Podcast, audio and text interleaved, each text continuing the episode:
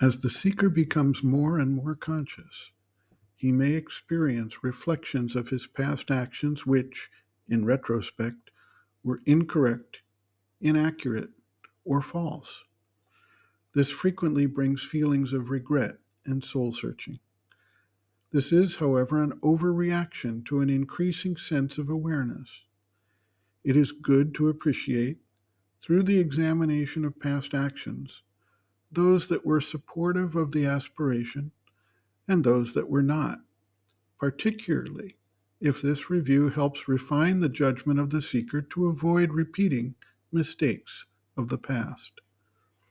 However, to the extent that the ego sense gets involved and is either embarrassed or upset about those past actions, it is important to note that awareness and growth of consciousness is a progressive process.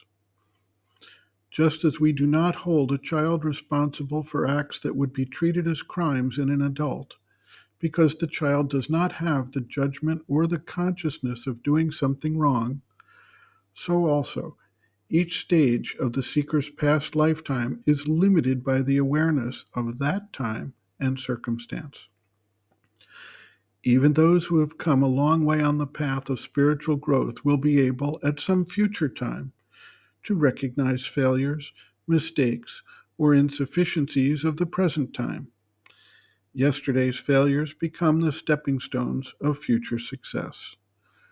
There is no doubt that each individual has many things in his past which do not measure up to his present knowledge or state of consciousness. If one disconnects the ego personality from it, there becomes no one to beat up about past mistakes and no cause for recriminations.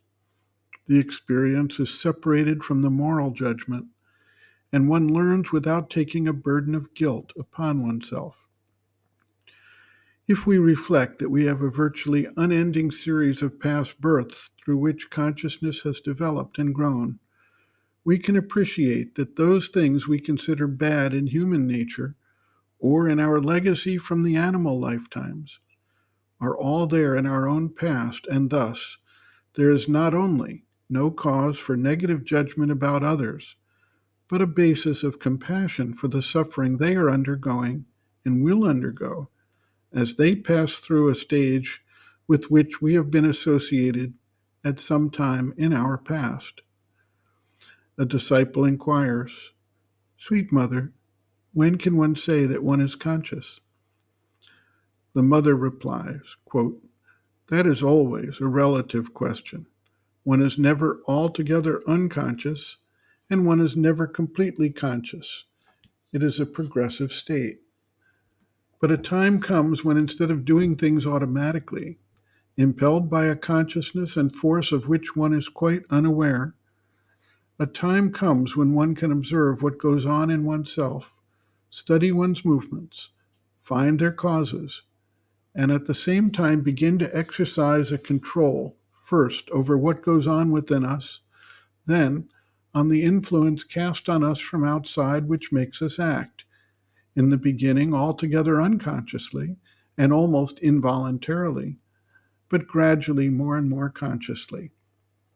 And the will can wake up and react. Then, at that moment, the moment there is a conscious will capable of reacting, one may say, I have become conscious. This does not mean that it is a total and perfect consciousness. It means that it is a beginning.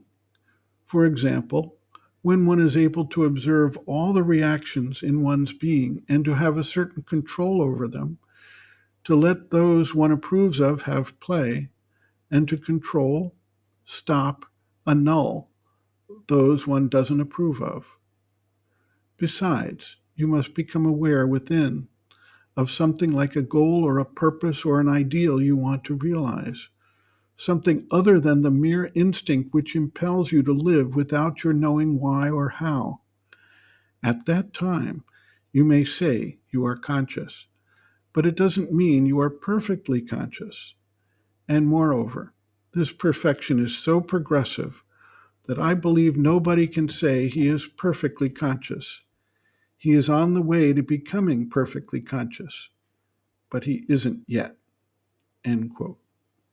Reference Sri Aurobindo and the Mother, Our Many Selves, Practical Yogic Psychology, Chapter 4, Becoming Conscious, pages 128 to 129.